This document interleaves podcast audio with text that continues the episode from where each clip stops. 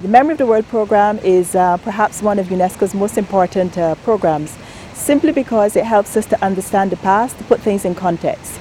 It helps us to have a better understanding of why people did what they did in the past, the invented, inventions, the creativity and the sources of knowledge, history that um, has been accumulated over the years. This is, um, needs to be transmitted to future generations so that they can understand, put in context what happened, and uh, in some cases uh, not uh, repeat the mistakes of the past. There are the films, there are videos, there are sound recordings, there are stone inscriptions, manuscripts, Bibles, Korans, you name it. All types of formats, the different formats that have been used by humanity to record its knowledge since the beginning of time. You can find them all on the register and I encourage everyone to browse and take a great look.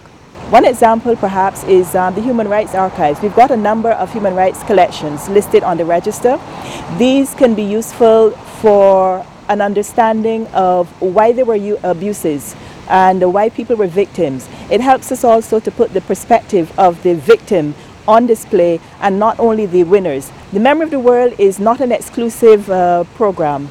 All countries of the world, not all countries of the world, but all regions of the world are there. In the past few years, we have been actively encouraging countries that have um, perhaps a lesser known uh, history or culture to propose items for inscription. Memory of the World ensures that this is protected and preserved and makes sure essentially that uh, future generations will be able to understand better how this process came about and how we have arrived where we are.